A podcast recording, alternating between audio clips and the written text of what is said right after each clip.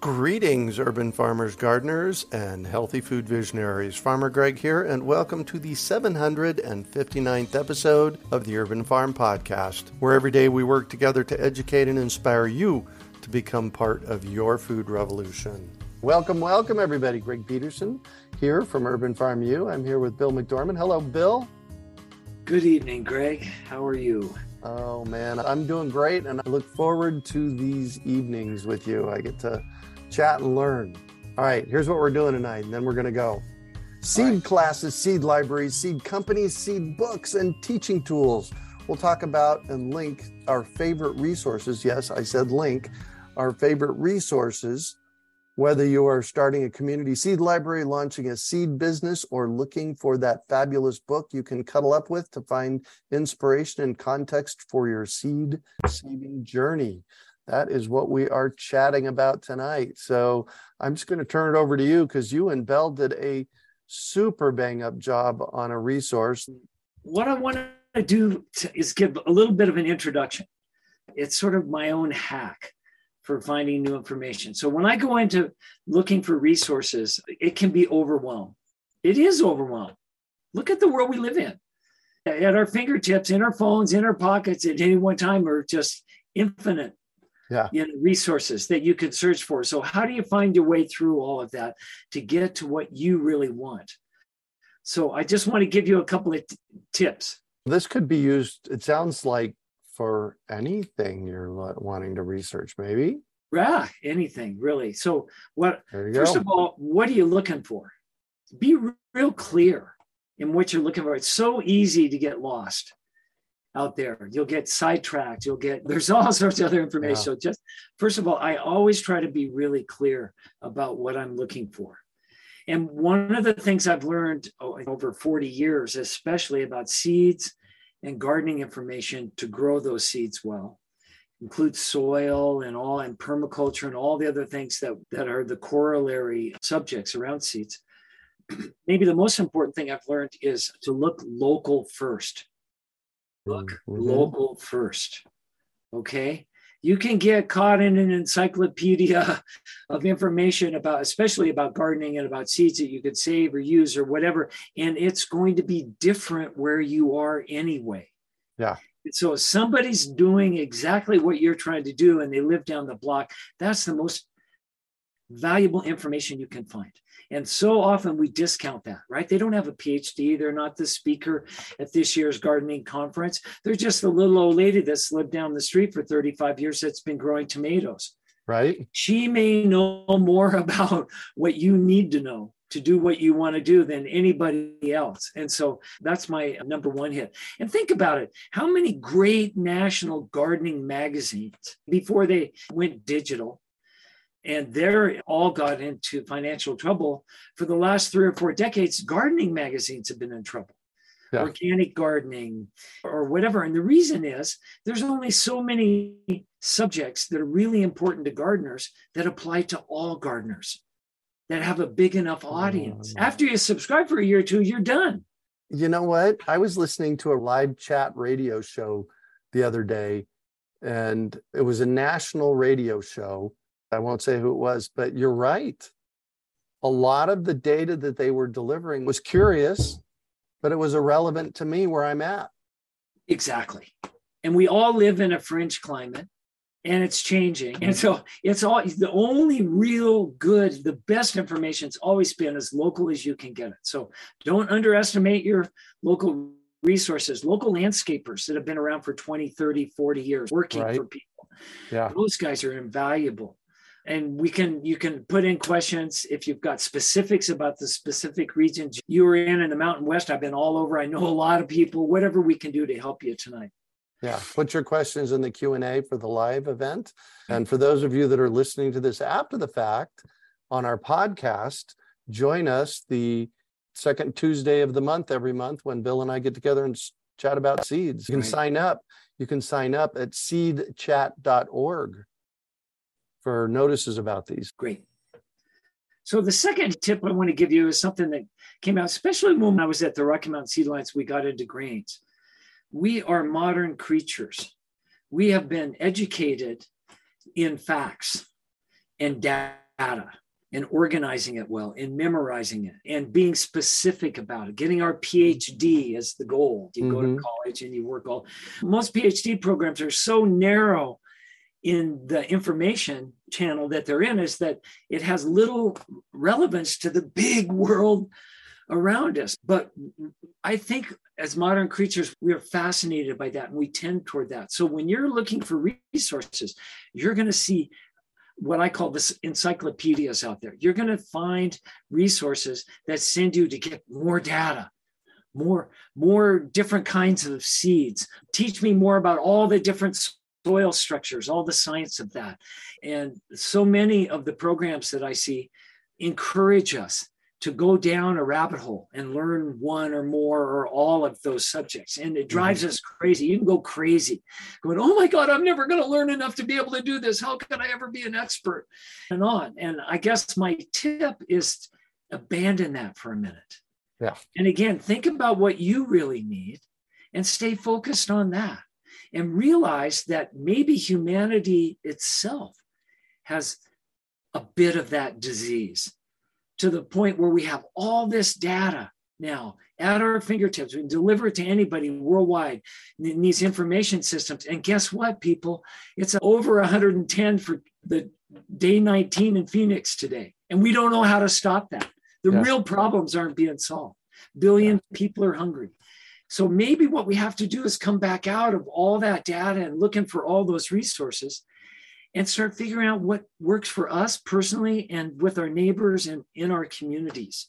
Yeah. And ground our searches for resources around that so that we can really make a change that's meaningful to us. We can have our own food systems, for example. So that's my tip number two. All right. So tip number one was get very specific about what you're looking for and do local it local first. Look right. local first. And number two is don't get caught up in all that. I'll just give you one example. When I got into medicinal herbs, I started looking for books about medicinal herbs. And there are encyclopedias, Graves Herbal. It'll give you like, oh my God, it's got the medicines from 140 different plants. Graves had gone and through in an encyclopedic way, all of the herbals that had been written in Europe up to his day. And he put all the best of that in a big compendium. And there you go. So now I'm trying to memorize the names and learn the medicines for 140 herbs. Got into Chinese herbs for a while. And there's like, how many of those Gonna, And I'm going, so what's my goal? My goal is to be an herbalist. So I've got to be the encyclopedia. I've got to memorize and go into all of these programs. Then I read a book called Early People's Early Plants about the medicine people in Montana and the plants they used. And one of the things that came out of reading that book was that almost every single plant talked about in this book talked about by the medicine people in each of the tribes that this author could find in Montana. Hart was the author's name. Early people's early plants. Almost every plant was used for scratchy throats and lung problems and coughs and you go through and you can use almost any plant for that and it makes it feel better and then i flipped it in my head and i realized what was going on we're talking damp winter northern montana where you can go 100 days without seeing the, the sun sitting around probably fires where there's heat and all of the smoke and everybody had a scratchy throat and tried every plant and they all worked on some way. Yeah. And so what I took from that, and then I'll cut this short, is that figure out what plants you need. Yeah. If you're going to be an herbalist, day to day, week after week, month after month, what do you need to keep yourself healthy? And learn those plants and then find out where you can find them locally. Okay. And it just, and then you can become a great herbalist. It has yeah. nothing to do with what Graves did in Europe 200 years ago. Yeah. Interesting. So in business, there's this concept of get niche, get focused. And that's really what you're talking about. Get really focused on one thing and get good at it. Now, so is that a new thing, this niche business idea? I don't know. Because when I had small seed company, high altitude gardens, every person who wanted to invest in my company or to lend me money said the same thing. Get big, get more universal, yep. but so you can sell seeds to more people. And I go, no, I want to be high altitude.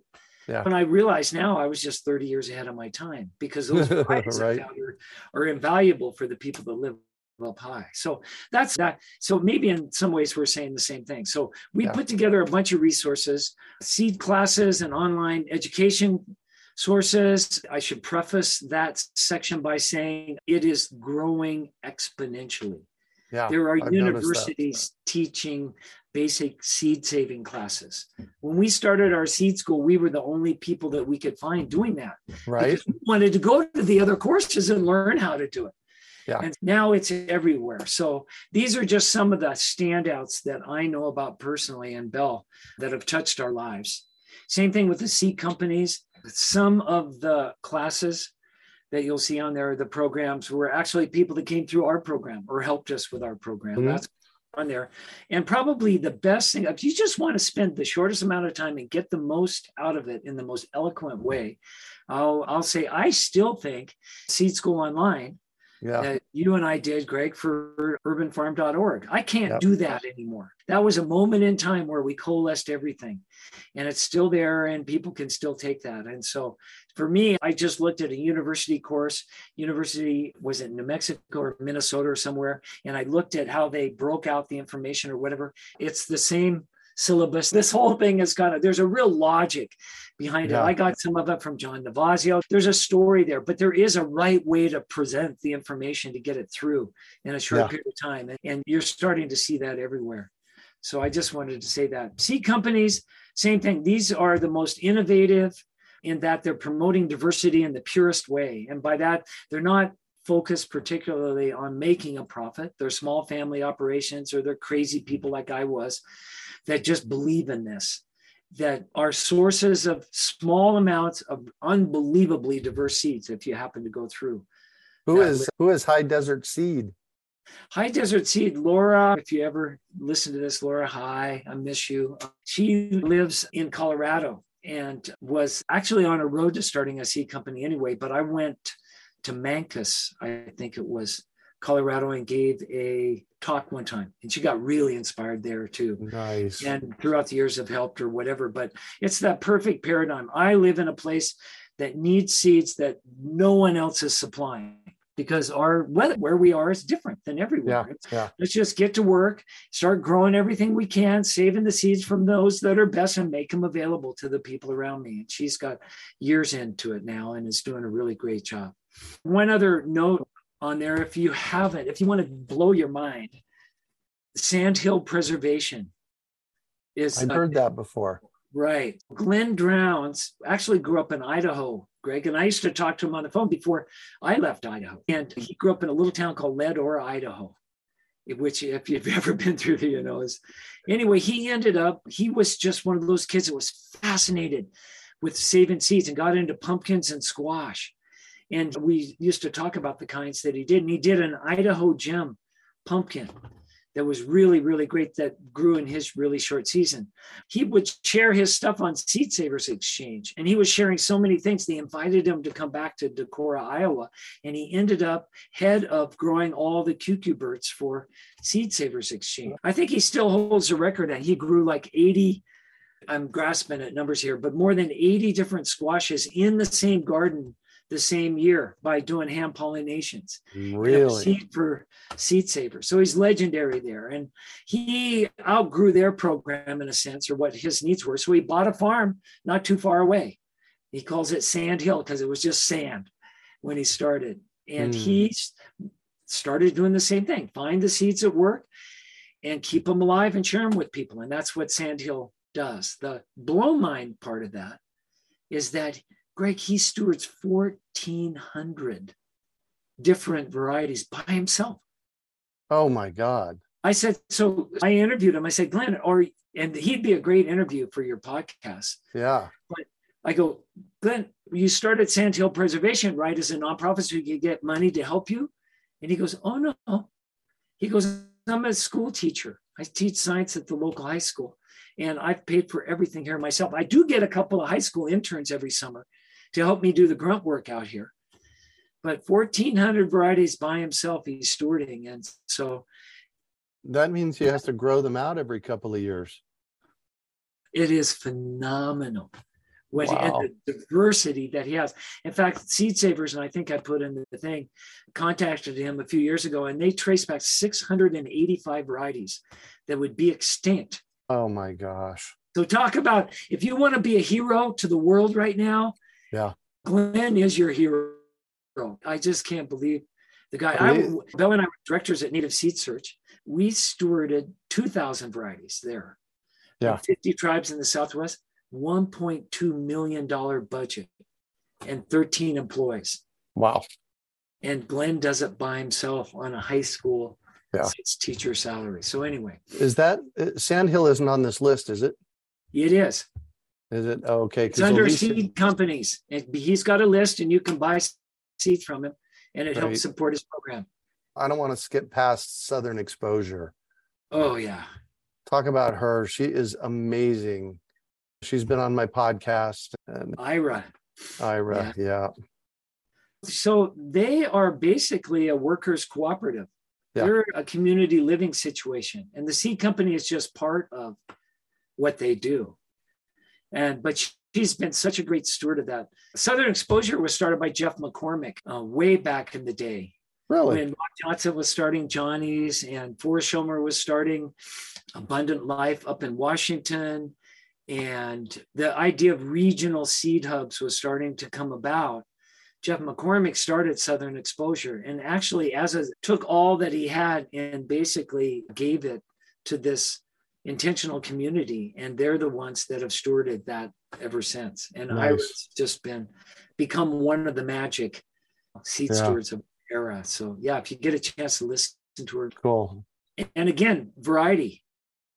I have uh, walking onions in my yard uh-huh. that i got from them and they're probably the best source for those. These are egyptian walking onions. By that the kinds that have a bulb on top.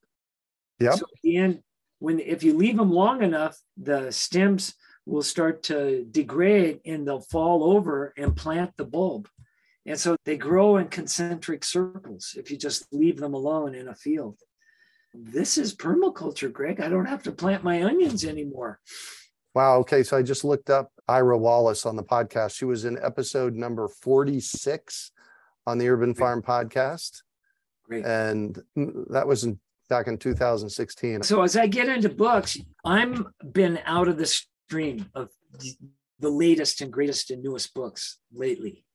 But for the 28 years I was part of High Altitude Gardens, every year, this was back before the internet became dominant, but the nation's book publishers would all mm-hmm. send me books every year wanted mm. me so, and I would carry them in my catalog.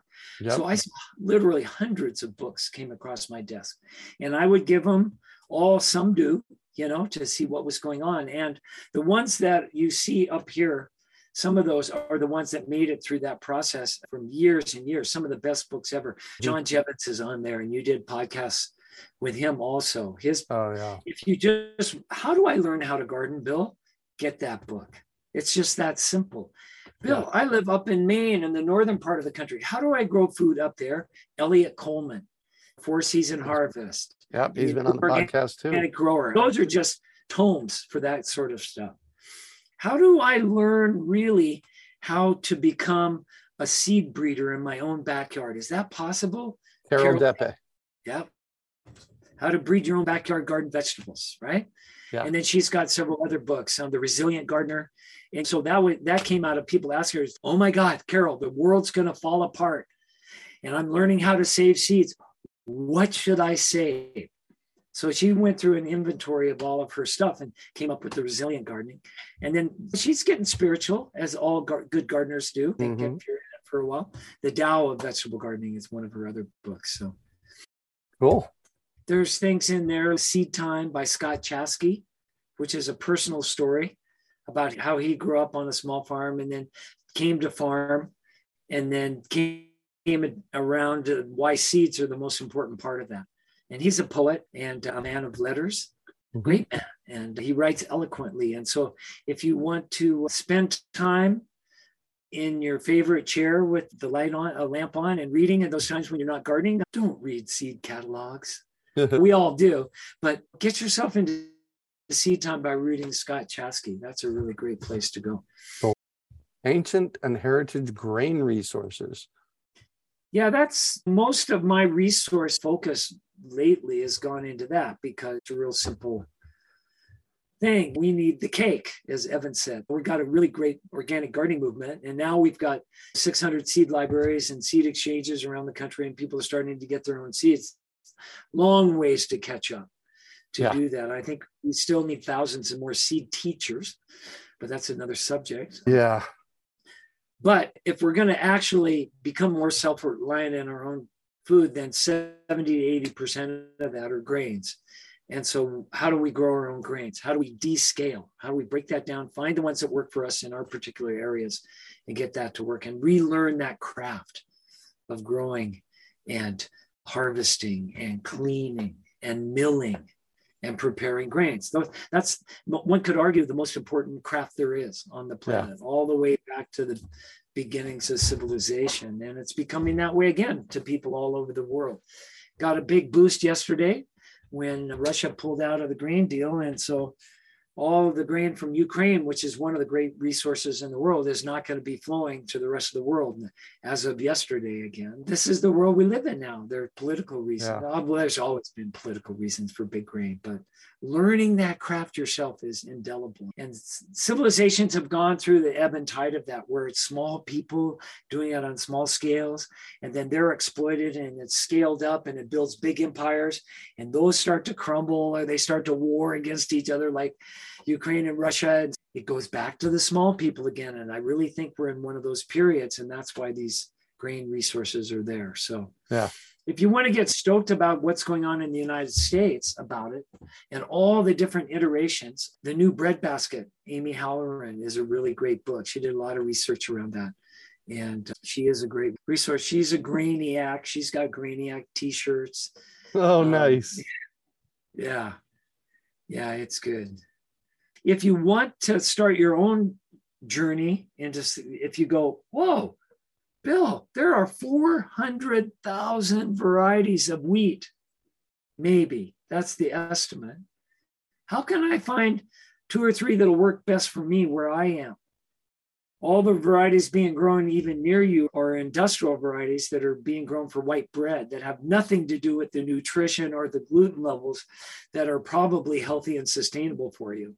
Yeah, I want to actually interject here. Les just said something that kind of pertains here that I want you to tease apart a little bit. He says, nuts and seeds are part of my diet, not grains. Not sure this is a question, but my eczema and other issues disappeared when I made the change. Great. And it's likely that the issue was from the industrial grains, right?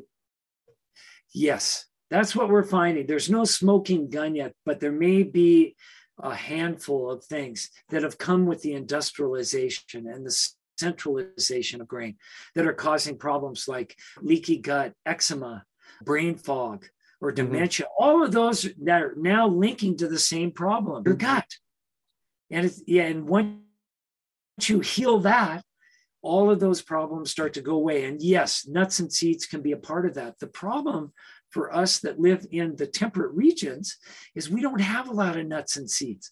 Yeah. It's way easier to find them in more tropical or closer to the equator. There are sunflower seeds, and I've you know, throughout the years have, have done my share of those, but almonds are the most water damaging crop being grown in Arizona, and if not in, in California. California right now. So that's not a sustainable so there's problems with all of it. But my suggestion to you, Les, is do research on your own.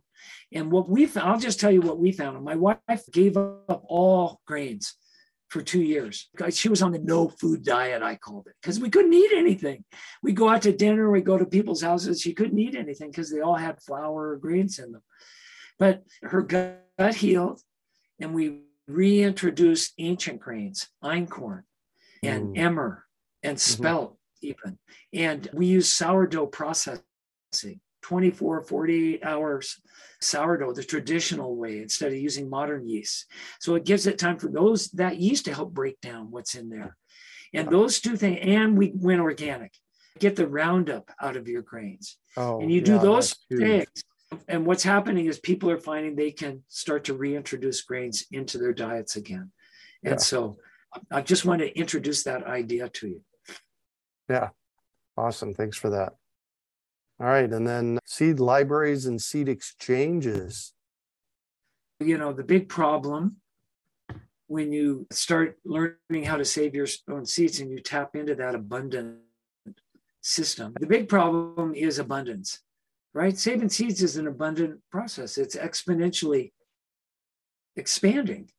And so you always end up with more seeds than you personally can use. One tomato can give you enough seeds for the rest of your life if you yeah. for most small backyard home gardeners. And so what do you do? You share. And that's where seed libraries and exchanges come in.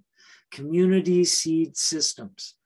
And then all of a sudden you can start relaxing. You don't have to save all your own seeds. You can trade with your neighbors. And that's what seed exchanges are about yeah. Or if you want a place that's more permanent, so anybody who comes into the community can share in what you have, and you can find things from everyone anytime you want. That's what a seed library is. And so I just picked out a couple. The Pima County Seed Library has library, the library system has 22 branches. Isn't that and cool? I, and I, yeah, I think now what they have seed libraries in 14 of those or something. 14 wow. seed libraries, all linked with interlibrary loan. You can order them online and have them delivered to your branch. Nice. It shows you what we can do. Yeah. I, I love that they're using the old card catalogs for seeds. they were getting ready to throw them away. They were all in the basement getting ready to be loaded up, and they brought them all back up. And a packet of seeds fits perfectly sideways. Right. It's about the same size as a card. So yeah, with good timing, right? And now, with fewer and fewer people going there for books, people are still coming to the library to get their seeds. It's become a tremendously important resource for libraries. Really is great. Richmond grows seeds. I put on there Rebecca Newburn, bless her heart, got started yeah. helping her local library start one of the first libraries in a library, seed libraries, and put up a little web page that said how to start your own seed library. And we figure now hundreds of seed libraries have been started because of that link on the Richmond Grows. So I put that back on. That sort of morphed into the Seed Library Network, which is uh, Rebecca's ongoing shepherding of all these new seed libraries and the questions they have. So if you go to seedlibraries.weebly.com, you'll tap into the richest network on the continent for being able to do that. And they've nice. got they've got a their own e- email list group and they've got a newsletter and you can sign up for those. So those are great resources. Awesome. And DJ wants to know are they organic? Well, they're organic if people raise them organically. Because a lot of times what happens is they get seeds and they check them out, and the deal is you're supposed to be bring seeds back. Bill? That's right. For me, it's pretty simple. The overwhelming goal I've had is diversity. Mm-hmm. If we don't have enough seeds and enough different kinds of seeds in our local regions, then it's going to be tough to grow food. What we want are tons of diversity and lots of adapted varieties. So yeah. that's number one goal. Do we want them to be organic? Absolutely. The problem is about 98% of the diversity is still not organic seeds. Right. And so if you draw as your line, I'm not taking seeds unless they were grown organically, you're immediately cutting yourself off in yeah. your community. So almost all the seed libraries don't They'll ask people to label the seeds organic if the ones they're turning in are organic, but they don't make that a condition for turning them in. So your job is to get whatever seeds you can and grow them out and exactly. organically and save them and take them back to the library and offer them organically. If that's what really is your mission, then that there's a role for you and for all of us to keep doing that. And there are people doing it more and more. All right. Any final thoughts, Bill? Have fun. Keep it simple and make it fun. Yeah. And again, as I look back over the richest sources of information that have helped me most in my life around seeds and growing things, it's always been a person. find the master, find the person who is doing what you, want to do, your hero or whatever, and go spend a day with them. Yep. And most of them will let you do that. Yeah. If you're the best gift you can give to somebody who's older, has been doing things for a long time, the so called experts, the best gift you can give them is to be a willing student, somebody yeah. who's interested, who really is authentic about what they want to learn. And once you find one of those persons, you can learn more in one day than you can in decades of right. bouncing around your own mistakes or looking on the internet for stuff. And I think we've lost that, you know, that art a little bit. So that would be my number one resource. Find the people that you really want to be and go go be them for a while. Yeah. Be with them. Hey, look at my picture in back of me, Bill. See that blue house way in the background? Yeah. That's my across the street neighbor. I'm drawing a blanket her name, but she is 85 years old and has the most incredible garden that covers three quarters of an acre, growing hundreds and hundreds of different kinds of flowers. And whenever I see her across the street, I wave. And a couple of times I've walked over there and we just sit on her front porch and chat. And she just shares how she does it. It's so amazing. She's been in that house for 45 years. Bless you. Yeah. Bless you. That those are the resources we need. All right, Bill. Thank you. Have a good one, everybody. We hope you enjoyed today's episode of the Urban Farm Podcast. Remember to listen for tips, advice, and resources to help you on your journey with urban farming. You can find us on the web at urbanfarm.org or send us an email to podcast at urbanfarm.org. In the words of Vincent van Gogh, great things are done by a series of small things brought together. Be encouraged that with each lesson learned and skill developed, you are one step closer in the direction of your dreams.